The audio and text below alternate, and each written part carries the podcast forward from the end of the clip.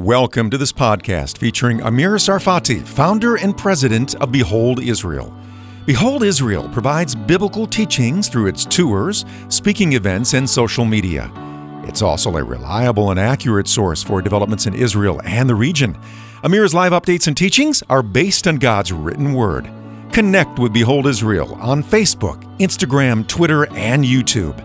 Download our free app available on Android and Apple under Behold Israel. The title message of this morning is the Illuminati and the one world government. And I betcha that some of you are here because of the name Illuminati.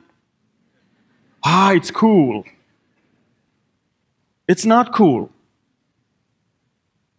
It's burning from the fire of hell.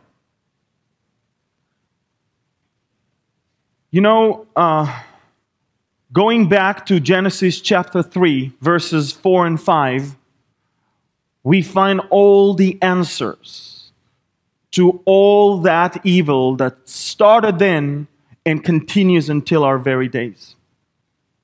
God created the heavens and the earth, and He did that within six days, and He created us in an intelligent way. We were not monkeys or apes. We did not have to get some sort of uh, evolution. We were already okay because when God saw us, the Bible says He saw that it is good.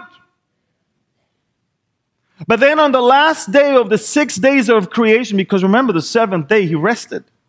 On the sixth day He created men, Adam, remember. And then from his ribs came, came Eve because it was not good for men to be alone. And knowing man's heart and knowing what might happen as a good father, the Lord said to Adam and Eve, One thing I ask you not to do. I'm going to give you a garden. I'm going to give you life, health, abundant life. Nothing is going to be wrong here. You're going to have dominion over any animal that is right here and any creature that is in the ocean. Can you imagine? We do this and the lion is coming. Say, go get the deer. Tell it to come right now. Everything is under our control. But then there's one thing he said, don't do. He said, don't eat from the fruit of that tree. Because when you eat it, you will surely die. Surely die. Say that. Surely die. And then the Bible says, then the serpent said to the woman, You will not surely die. For God knows in the day you eat of it, your eyes will be open and you will be like God, knowing good and evil. You see, God knows good and evil. That's why He tells you stay away from evil. But when you don't even go there, there's no place for evil in your world. But when you now know it, isn't that interesting? The minute they ate from that fruit, they immediately were filled with evil. And evil brings you to shame and guilt, and they were hiding. And it's interesting because he it's a double lie here because first he says you will surely not die and then he says your eyes will be open and you will be like God. This is the birth of the Illuminati.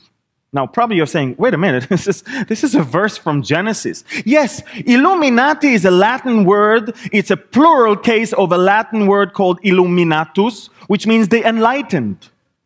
To be enlightened means to see the light. That means to get some revelation, to get some knowledge that will open your eyes to see things you couldn't see before, things you didn't know before, things that will make you more clever, things that will make you superior, things that will make you, kind of give you more control. And Illuminati means more than one. Guess what? Eve gave it to Adam, and guess what? They were already two. Guess what? They were the first Illuminati. They were the first one who were seeking illumination, who were seeking enlightenment, who were seeking to actually know more. And unfortunately, as that serpent said, to be like God.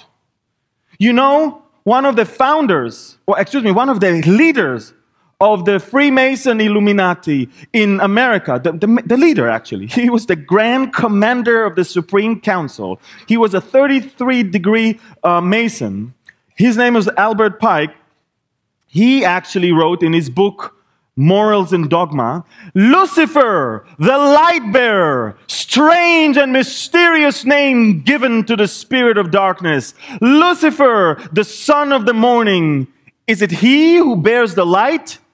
Doubt it not. And that's in page 321. You can look it for yourself. Second Corinthians chapter 11 verses 14 and 15 says, And no wonder for Satan himself transforms himself into an angel of light. Therefore, it is no great thing if his ministers also transform themselves into ministers of righteousness, whose end will be according to their works. Ministers of righteousness. That means that they really think that by what they are doing, they actually do what? Or exercise what? Righteousness. And almost every secret society that was born from the time of the Garden of Eden, they always thought that their target is actually for good. It's actually for the best of humanity, for preserving of our planet. Second Corinthians 4, 3 to 5 says, But even if our gospel is veiled, it is veiled to those who are perishing, whose mind the God of this age has blinded, who do not believe, lest the light of the gospel of the glory of Christ who is the image of God, should shine on them. You see, they, they chose their light. There's two lights. There is the real light, the good light, the light of the glory, the light of Christ, and there is the one who disguised to be an angel of light, and they chose that light.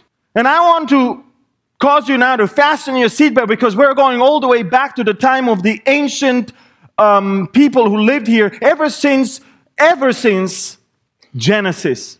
The first attempt of people to create a world government, to create a world domination, to come together without any bar- barrier, without language barrier, without borders, it is actually the story of the Tower of Babel, if you remember. And they all came together. First time ever, humanity joins forces. What for? To take over and replace God. Because they believe they are gods. Because they believe they are like God. They were given a lie. They're given to the lie. They believe in what we call pantheism. Pan means everything is God. They are God. The tree is God. The earth is God. The sun is God. The moon is God. No wonder they worship the moon and they worship the sun and they worship the stars and looking for symbols for these things because they believe these are gods. And therefore, they come together to build a tower and put a shrine on top, and God destroyed it, and God spoiled their plan and dispersed them and gave them languages and different nationalities, and they are no longer united. And ever since, they are seeking to get back to be united in order to take over and in order to replace God. The Egyptian pharaohs, you go all the way back the pharaohs were in the mindset that they are bloodline that is connected to the gods. They are God's representatives. The Egyptian gods sent them to rule over those ignorant people. And it's interesting because not only that, they also, we know that the Egyptian philosophers of the time they also were unwilling to expose their mysteries to vulgar eyes, to the, to the common people, and they concealed their particular tenets and, and principles of, of polity under hieroglyphical figures and expressed their notions of government by signs and symbols which they communicated to their magi's alone and who were bound by oath not to reveal them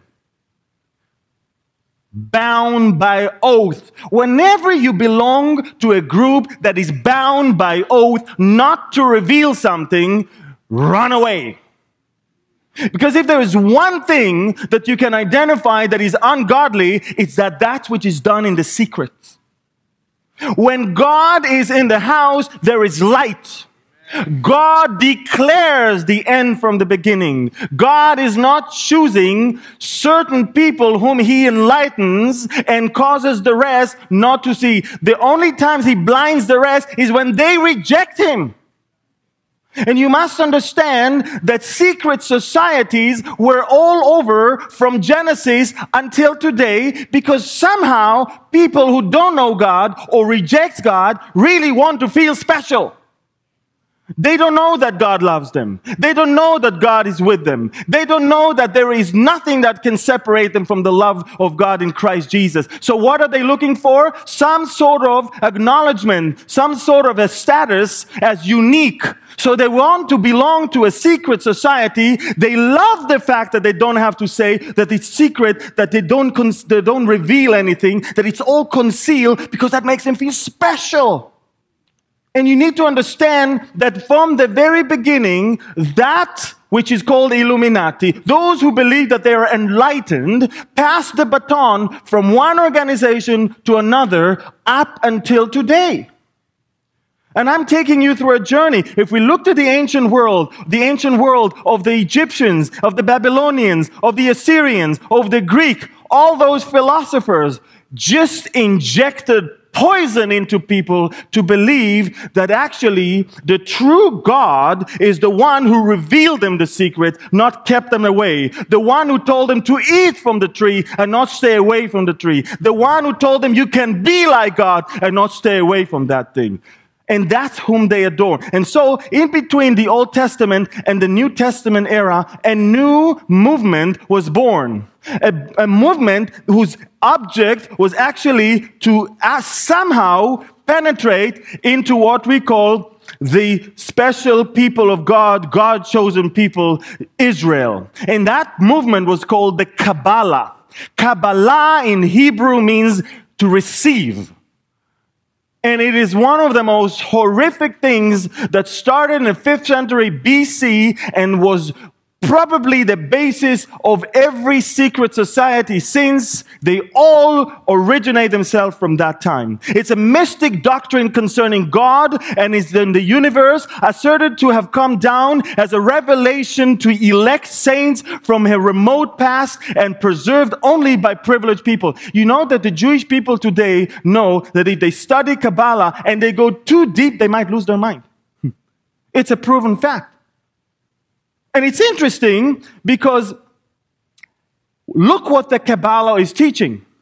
For example, Moses, rather than being the righteous prophet of God who led the Israelites out of Egypt, out of sin, out of slavery, out of bondage, they teach that he was actually made out to be an, an, occult figure whose purpose was to initiate the Israelites into the enlightenment and more advanced teachings of Egypt.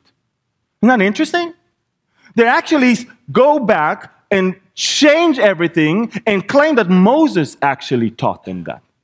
I remember I was in a in a, a cab, and the driver, you know, I don't look religious. I don't have the earlocks. I don't dress like, you know. And the driver started, you know, telling me what he's studying about the Kabbalah. And then he said, you know, um, David was a sinless man, righteous man, sinless man. I said, really?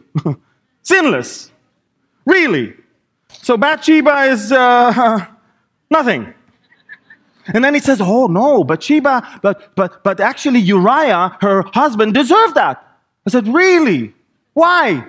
Oh, because when Uriah was there and David, as David was about to kill Goliath, Uriah wouldn't give him his sword to chop off Goliath's head. I said, You're mixing two stories. And it's two different time periods. I said, No. I said, You know what? You fell on the wrong person. I know the Bible. Open your Bible and read and read um, uh, Psalm 51. David re- confesses his sin. He says, "In sin, my mother actually conceived me." And he says, "God, take not thy Holy Spirit from me. I have sinned before you." So how can you say he never sinned when he himself confesses he sinned? And then he said, Yeah, but that's not what we know as we teach later on from a newer revelation given to us by Moses. New revelation. The Bible is no longer accurate anymore. Horrible. Because that is going to influence so many people later on. And then, of course, in the first century, Jesus comes to the world and the light of God was shining on, you know what the Bible says? In the valley of shadow of death, light has dawned. Remember? Now you understand how, how dark the land was, how dark the world was. The occult was everywhere. And Jesus comes and Jesus says, I am the light of the world. Not Lucifer, not that light bearer. I am the true light of the world. And Jesus performing so many miracles, gathering so many people around him, and the message of the gospel going to the four corners of the world, the occult movement immediately went under the ground. Because nothing can withstand the power of Jesus. And if you know, I can tell you that there is only one reason the Antichrist is not showing his face yet. It's because of the power of Jesus that is in us. The only time the occult will immediately show its true, unleash its true supernatural manifestation is when we are gone. And I want you to know that as long as Jesus was here, and as long as the disciples were here, and as long as the apostles were here throughout the first century, the occult went underground. But the minute the second century came, they immediately lifted up their head again, and a new movement was, was erected, and that is Gnosticism. The Gnostics, Gnosis in the Greek is actually enlightenment, knowledge. Again, they speak of enlightenment. Again, is somebody else's light. And look what they teach. They were, by the way, the biggest enemies of the gospel in the second century. And they teach that God, the Supreme Father, had two sons, the elder son called Sataniel, and the younger is Jesus. And to Sataniel, who sat on the right hand of God, belonged the right of governing the celestial world. But filled with pride, he rebelled against his father and fell from heaven. Then, aided by his companions of Eh, his fall, he created the visible world, the image of the celestial, having like the other things, its sun, the moon, and the stars. And last, he created man and the serpent, which became his minister. And later, Christ came to earth in order to show men the way to heaven, but his death was ineffectual, for even by descending into hell, he could not wrest the power from Sataniel. This belief in the import, in the impotence of Christ and the necessity, therefore, for, for placating Satan, not only the prince of the world, but its creator, led to the further doctrine that Satan, being all powerful, should be adorned. Ladies and gentlemen, they believed and they taught that Satan created this planet and that Satan created man, therefore men should adorn and men should worship Satan. Now, you're probably saying, how can they teach? They taught that and they had more success than the Christians at that time. And from one secret society to another, they were keeping that light of Lucifer and that thing, the enlightenment. It goes through the fifth and the sixth and the seventh and the eighth and the ninth and the tenth century.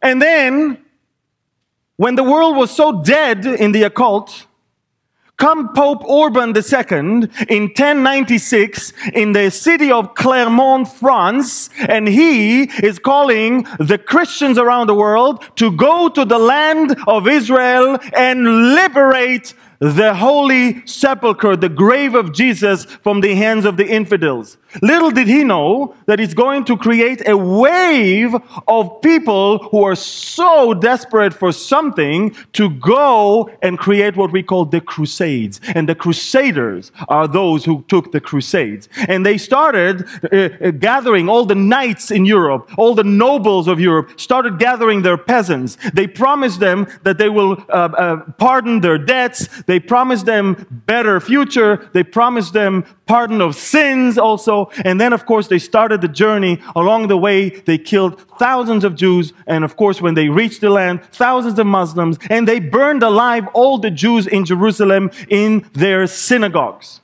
And then it was 1099 when they finally reached Jerusalem and took it and created the Jerusalem kingdom. And the Catholic knights became now the kings of Jerusalem on behalf of the Pope. And the first king, King Baldwin, the king of Jerusalem, he was there.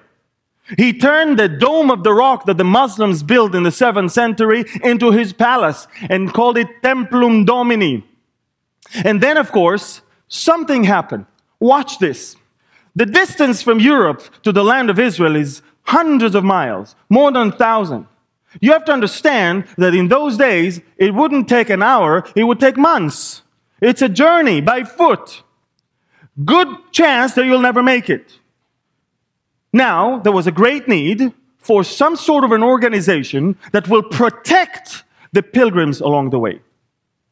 And that is how, in 1118, the Knight Templars were born as a military and religious order, and it was uh, established by nine French knights under the leadership of Hugo Payens of Champagne and Godfrey de Saint Omer and their stated mission was to protect pilgrims on their way to the Holy Land during the Crusades. That is a very nice thing. Think about it. You need protection. That's why King Baldwin gave them quarters in his palace built on the site of Solomon's temple. From this, the order derives the name Knights of the Temple or Knights Templar. And you need to understand, even the Pope as it grew rapidly, in 1128, took them under his special protection and exempt them from all taxes. Now, actually the whole Christian world looks at them and they are their saviors. They are the deliverers. They are the, the poor knights. They're the poor that are actually helping the poor. They're actually the people whom we should help. And people started donating land and buildings and cattle and money and they became so wealthy and so powerful and then came into their mind another way to make even more money. They created the first banking system in the world and the first checkbook in the world.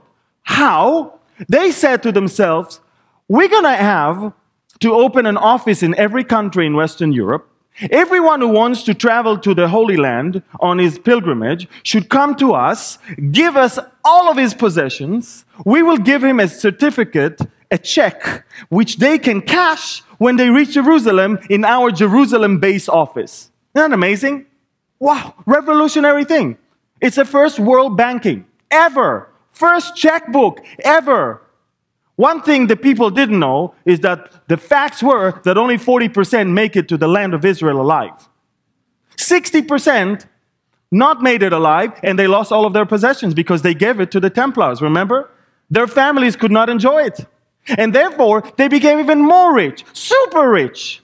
They were the most powerful organization in the world of that time, controlling tons of land and, and, and properties in Europe that even the Pope was afraid of them. And I want you to know that at some point, whether it was from the very beginning, they somehow went astray. They started teaching themselves Gnosticism, which means Satan created the world, Kabbalah, and they were even following a new group of Muslims called the Assassins, Hashashins. Why? Because they were smoking hash, hashish. I'm not joking. Now, they, that group of Muslims was so ruthless, they used to kill any political opponents, and that's how the word to assassin came to the world. And so, Knight Templars are becoming violent, they become Luciferians, and they become degraded and, um, in fact, in the year 1307, King of France, Philip IV, what he did, he, he rounded all of them and, and, and, he, and the knights confessed to a variety of notorious crimes and admitted to taking blasphemous oaths against Jesus Christ upon admission into the order.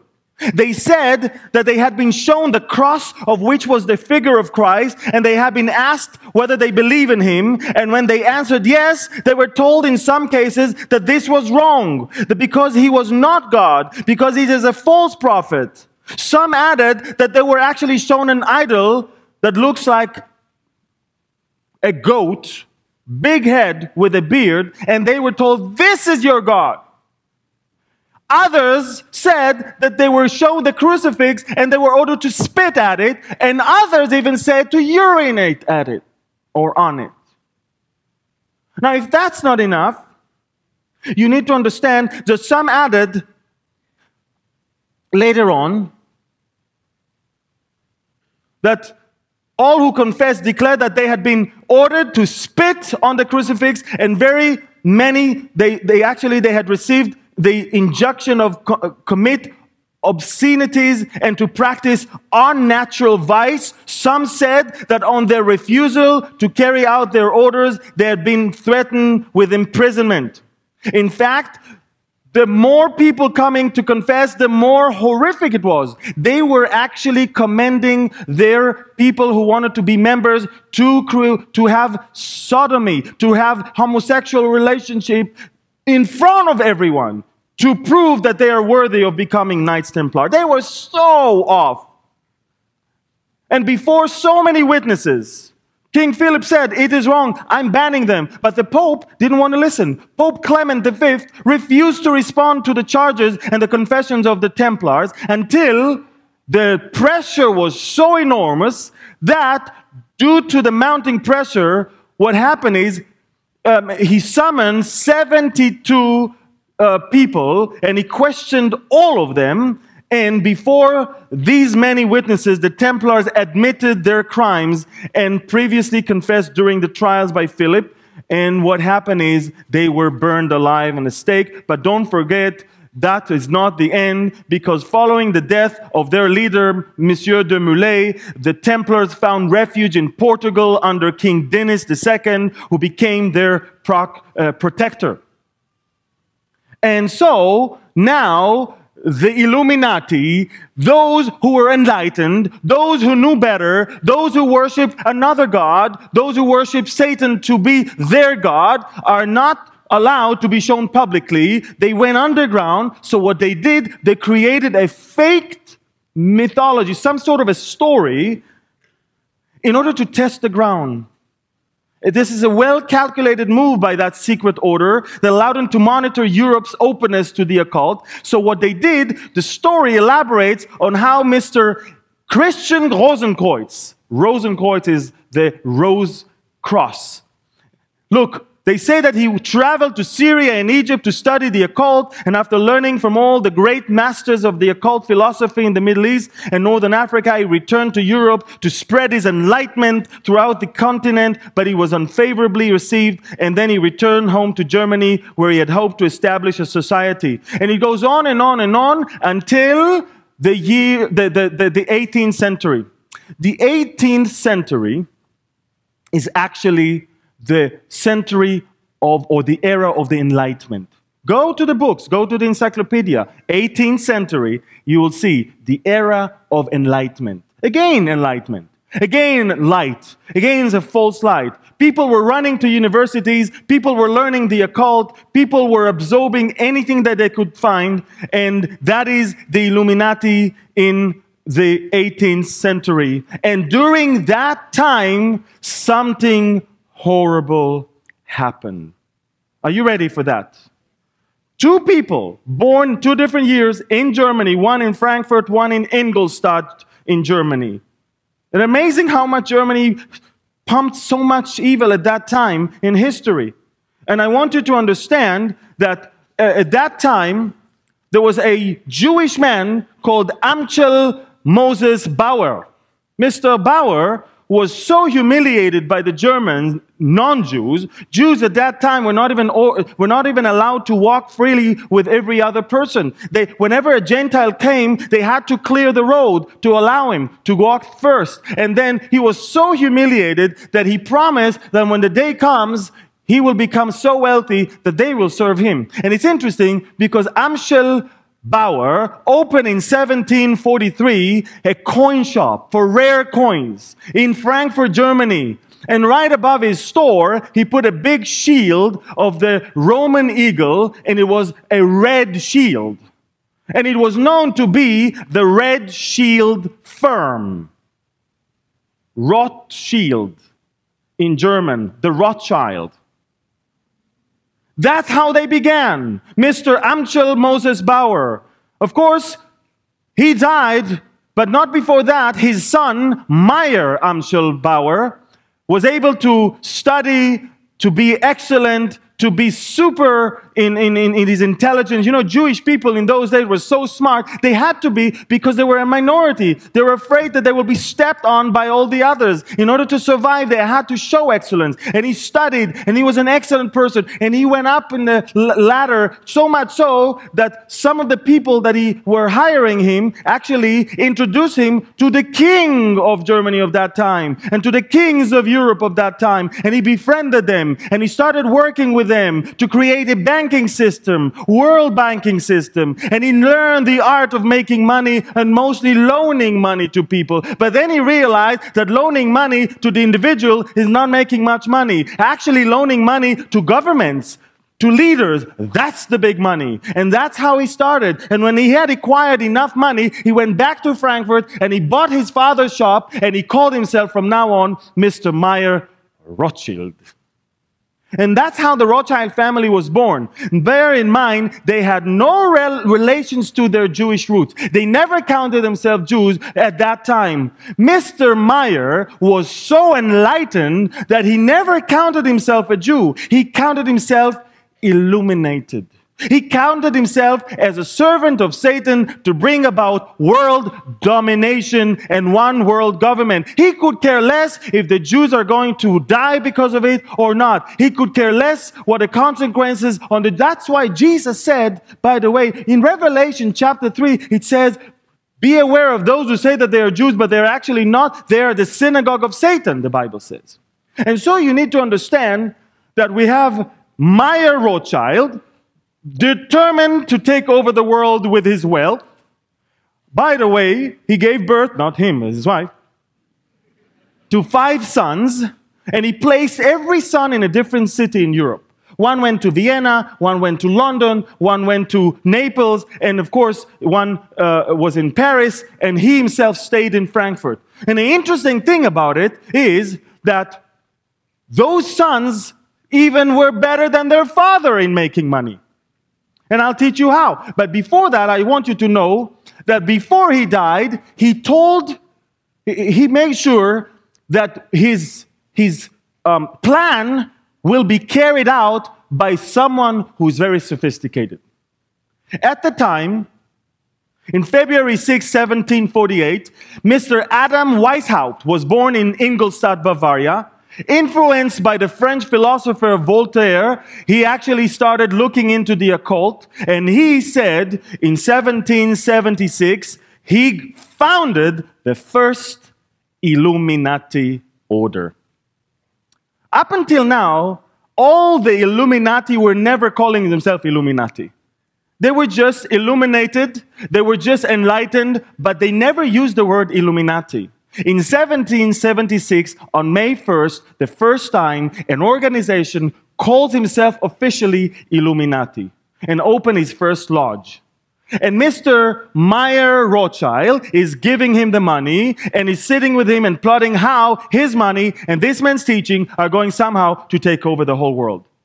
Mr. Uh, Hauptstadt was actually a Jesuit priest who was actually leaving his faith in God and ready to take over the world because of his influence by the occult. And somehow, at some point, the messenger that carried the secret writings of the Illuminati died along the way, and the documents were found, and they were published, and the whole world were roaring because of the fact that there is a group of people that is now plotting to take over the world. Now, uh, now Meyer, Rothschild, and uh, Hauptstadt actually knew that they cannot really write who they are. They wanted to disguise as if it's a Jewish plot to take over the world, and they wrote it in a way that whoever finds it will actually accuse the Jews for that. And that is exactly what happened. Jewish people were accused all around Western and Eastern Europe, and thousands of them died in attacks. Now, before he died, Mr. Rothschild told his son three things. One, whenever you have a job, an important position in our, in our family's business, only you should be there. Don't let any foreigner take that position.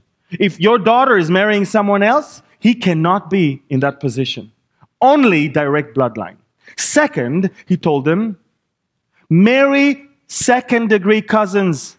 Don't intermarry with others. We need to keep the wealth within our own bloodline.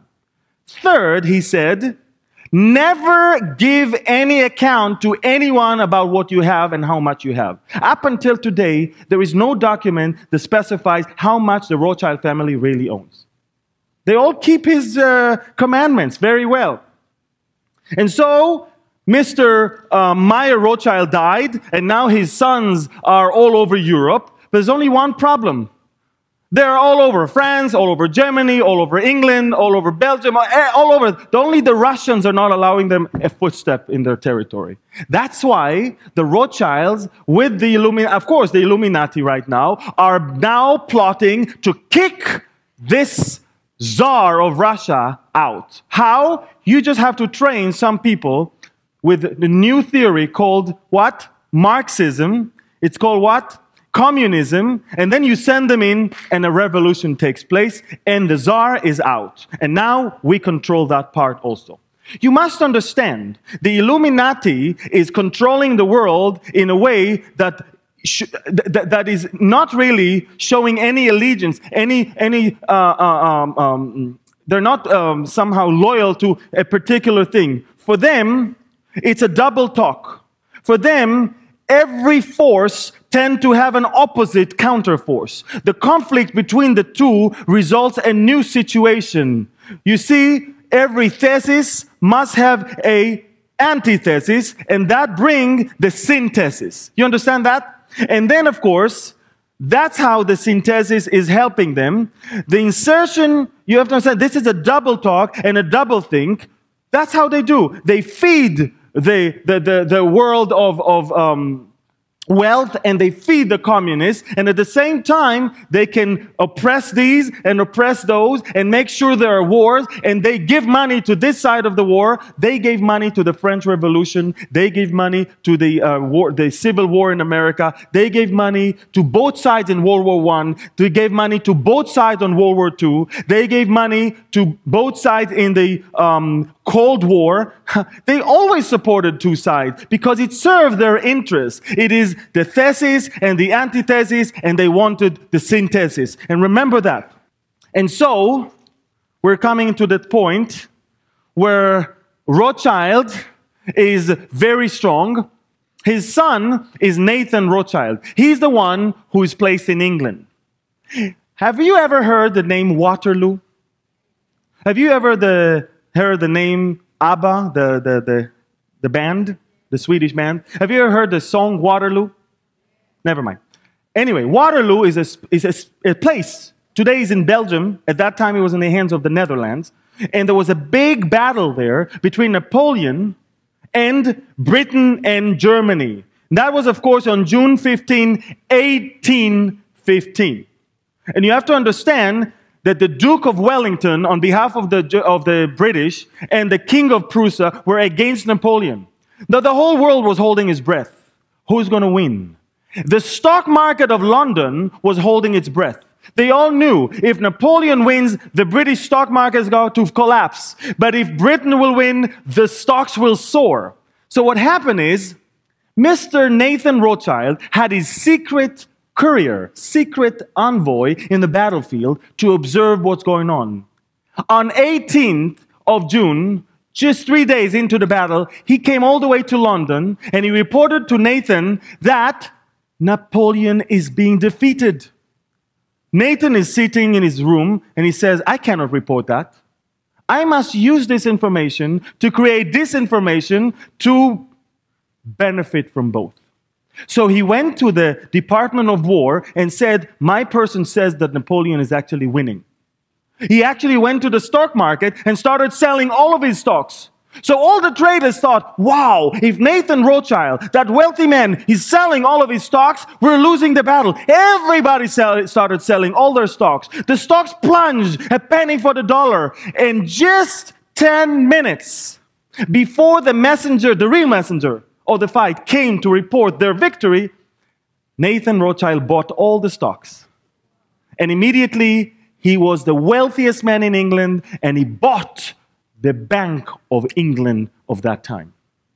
His brothers and his descendants now moving to New York, and they bought the Central Bank of America. And the Federal Reserve today is not the Federal Reserve, which you think is a Central Bank of America. It is a privately owned bank by the Rothschild family. And you probably don't even know that. So we're coming to the point where we have to remember that we're dealing with um, superpowers of people. The Bavarian Illuminati is no longer there. Now we're entering into the 19th century and a new organization was born. Now you have to understand the Freemasons started in 1717 in London. They were not a bad organization. They were actually the guilds of the builders who were in Europe at that time. They were building cathedrals and, and churches and hospitals, and there were a bunch of people who wanted to just sit together and maybe do something good with their money. The problem was that whenever the real Illuminati was banned, they decided to infiltrate into the ranks of the, of the Freemasons and take a ride on them. And that is exactly what happened. And now from 1801 and on, all Freemason lodges are actually Illuminati lodges. All of them.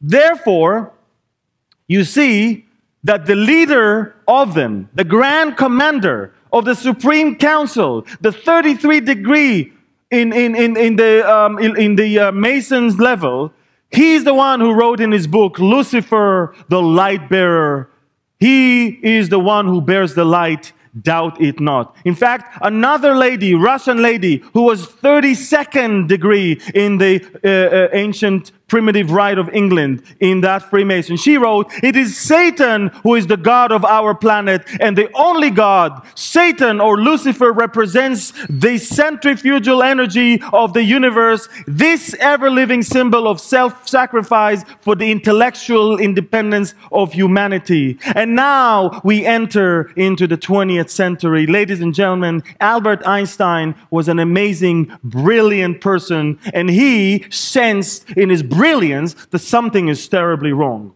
Albert Einstein wrote, The minority, the ruling class at present, has the schools and the press and even usually the church as well, and under its thumb. And this enables it to organize and sway the emotions of the masses and make its tool of them. Today, in the 20th century, the Illuminati formed itself now into a cartel of international bankers, industrialists based mostly in Western Europe and in North America.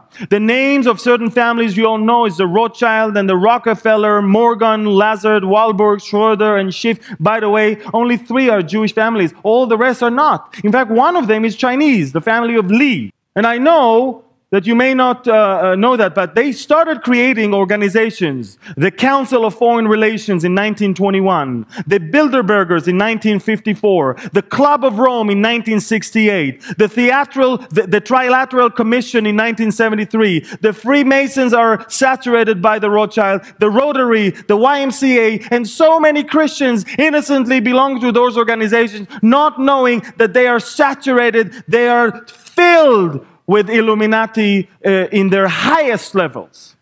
David Rockefeller himself in a Bilderberger meetings on June 1991 said, it would have been impossible for us to develop our plan for the world if we had been subjected to the lights of publicity during those years. But the world is now more sophisticated and prepared to march towards a world government. The supernatural sovereignty of the intellectual elite and world bankers is surely preferable to the, nas- to the national auto-determination practiced in past centuries centuries. David Rockefeller, in his own biography, memoirs, wrote in page 405 Some believe that we, the Rockefeller family, are part of the secret cabal working against the best interests of the United States, characterizing my family and me as an internationalist and of conspiring with others around the world to build a more integrated global political and economic structure, one world, if you will. If that's the charge, I stand guilty and I'm proud of it. That's what he himself said. And you know, one of the congressmen in the 1970s exposed it. He said in, an, in a speech, Congressman Larry McDonald, he says, the drive of the Rockefellers and their allies, it is to create a one world government combining super capitalism and communism under the same tent, all under the control. Do I mean conspiracy? Yes, I do. I am convinced there is such a plot, international in scope, generations old in planning, and incredible incredibly evil in intent. And you know what? Mr. McDonald boarded a Korean Airlines flight, a 747 flight, and he shot down by the Soviets. The whole plane. They killed all the passengers just so they can get him. Not amazing. You know, in the 20th century, they came out to light. In 1980, they erected in Georgia the Georgia Guidestones, in which the Illuminati wrote all of their guidelines, the Ten Commandments of them. And the first commandment, just, just look at how the Guidestones look like in several languages, even in Hebrew and Arabic and English and Chinese. And what they wrote there on the stone is the first one was, is maintaining humanity under 500 million people. They declare we're too many people on this planet. We need to lower the number in order to have quality of life. How do you do that? You create wars. You say, look, this is what he said about you. You say to this one, look, this is what he said about you. You start a war between them. Then you give money to this side and you give money to this side and they kill each other and they fight. And six million Jews are dying here and 12 million people are dying there. And it doesn't matter because we have to reduce the planet to 500 million. We are too many. Right now we're over six billion. Can you imagine what they're planning? Can you imagine the scope of what they're planning for us in the near future? We're too many people. I, by the way, I read at least 80 different quotations of leaders, of bankers, of media people that are all saying we're too many people. Unbelievable. Can you imagine? And on the base of that sculpture, there was a stone, and it says that the sponsors of that sculpture is a small group of Americans who seek the age of reason. And I was wondering, what is the age of reason? And on I Google, I found that the Age of Reason actually a book written by Thomas Paine, and he's a man who is a deist. He's actually, he believed that the Bible is consisted of mythology and had value only as a piece of literature, but has no divine uh, inspiration at all. Ladies and gentlemen, they came out in the open once again. As the world going away from Christ, they feel more and more comfortable to come and surface and be there out in the open. And now the 21st century came. In a New Scientist magazine, October 19 of 2011, they found out that the most of the wealth of the world is actually held by 1300 companies. But if you really go and dig deep, only 147 companies are so tightly knit together that they, they control 40% of the world fortune. Only 147 companies. 40% of the world. You understand? There's a group of people, about 13 families, that control the entire financial system of the world. But they are so frustrated because Filipinos are too many. Because Israelis are going too many. Because Arabs are expanding. Because you, you know, they are actually very encouraged with the Europeans. They're actually shrinking. They're so frustrated. Now they're out in the open. They want to show the world that Satan is the one whom they should uh, uh adorn. You know what? A week ago, on July 26, 2015, Satanists came together in the city of Detroit in, in, in, in America. And then they, what they did, they unveiled a satanic statue of Baphomet, the same goat headed person that the Knight Templars worship. And look what they did. The Satanic Temple unveiled the one ton statue at an industrial building near Detroit River just before 11:30 p.m. local time as supporters cheered, "Hail Satan!" Media was not allowed in. So how do I know about that? Somebody actually recorded that on an iPhone. Actually, I managed to capture the first five seconds of the unveiling of, the sculpt- of that sculpture. You want to see it? It's horrible.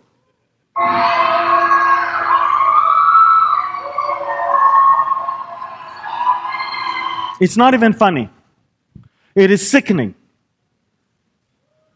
People, you should have seen the people that were walking into that place, all dressed in, in, in, in suits.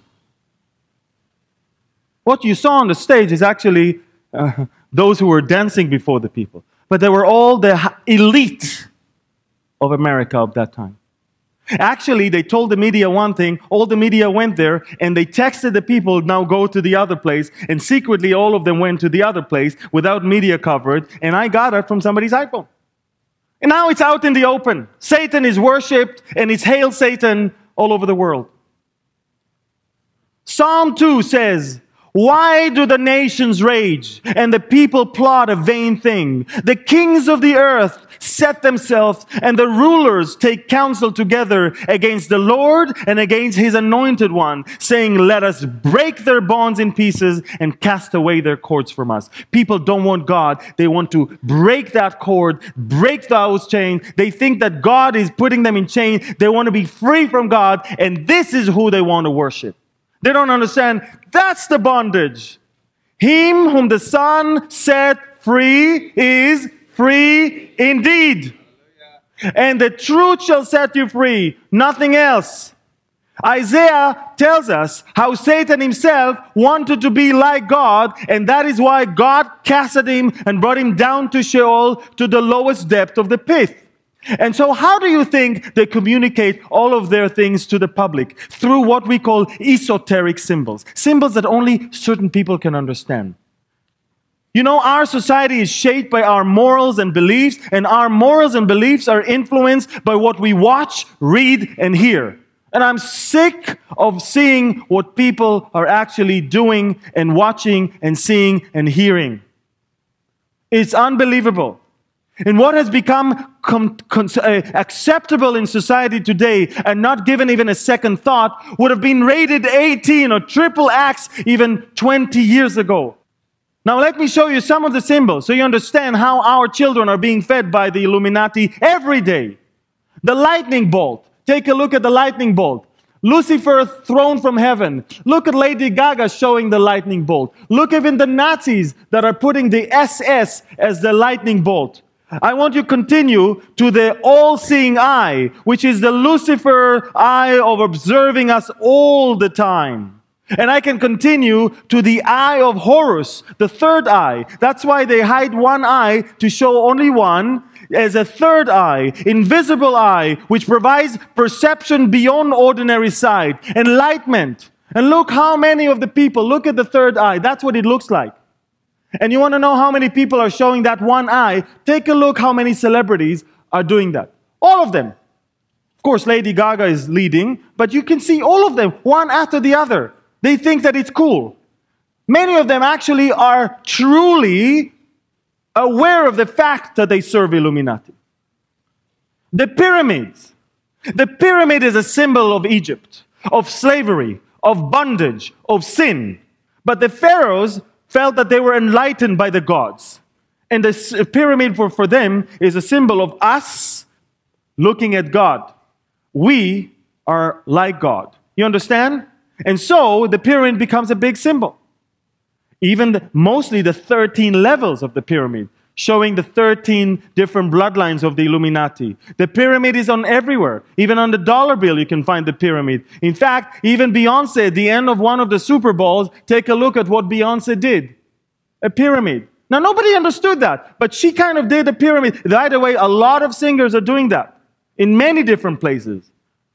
They just inject to you all those symbols just so you know. Another one is the phoenix. That bird that rises from the sand and resurrects itself is a symbol of the new world order that comes from the old one. And it's interesting because on The Economist, that magazine in, 1880, in 1888, they showed the, um, their phoenix rising and then they said, get ready for the world currency by 2018. It's a sponsored, it's a sponsored advertising by the Illuminati. And I want you to see at the closing ceremony of the London Games, the Olympic Games, the, the picture of the phoenix rising and of course the pyramid and everybody is bowing down to it. Horrific. Now most people may not be able to see that. But these are the symbols that they are protect, projecting to the people so they will see it and get ready. And then there is another one. As above, so below. Man is like God, God is like man. Take a look at this symbol that I believe that most of you have seen before. As above, so below. It is everywhere. People love those tattoos. And if that's not enough, Look at the dollar bill that tells you how much the founding fathers of America were all Masons, and at the time, that was already a Illuminati Masonic movement. Take a look at the dollar beyond the eye and the pyramid. There are even two, two different things written in, in, um, in Latin. Annuit coeptis on top which annuit is favor or approve, coeptis is commencement or undertaking. Lucifer approves our undertaking. And then underneath it says, Novus Ordo Secularum, New World Order.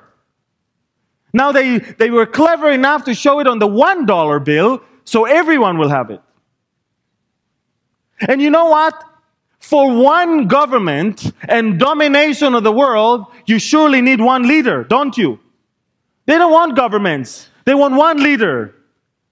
The British historian Arnold Toynbee said, The nations are ready to give the kingdoms of the world to anyone, any man who will offer us a solution to the world's problems. The first president of the United Nations General Assembly, Mr. Paul Henry Spaak, who was also the prime minister of Belgium and also the early, one of the early planners of the European Common Market, also the secretary general of NATO, he affirmed and he said, We do not want another committee. We have too many already. What we want is a man of sufficient stature to hold an allegiance of all the people and to lift us up out of the economic morals into which we are sinking. Send us such a man. And wherever he be, God or devil, we will receive him. Ephesians chapter 5 verse 11 says, And have no fellowship with these unfruitful work of darkness, but rather expose them. And that's what we're doing tonight, oh, this morning. 1 Thessalonians 5 verses 5 and 6 and 9. You are all the sons of the light, the light of God, by the way, and the sons of the day. We are not of the night, nor of the darkness. Therefore, let us not sleep as others do, but let us watch and be sober.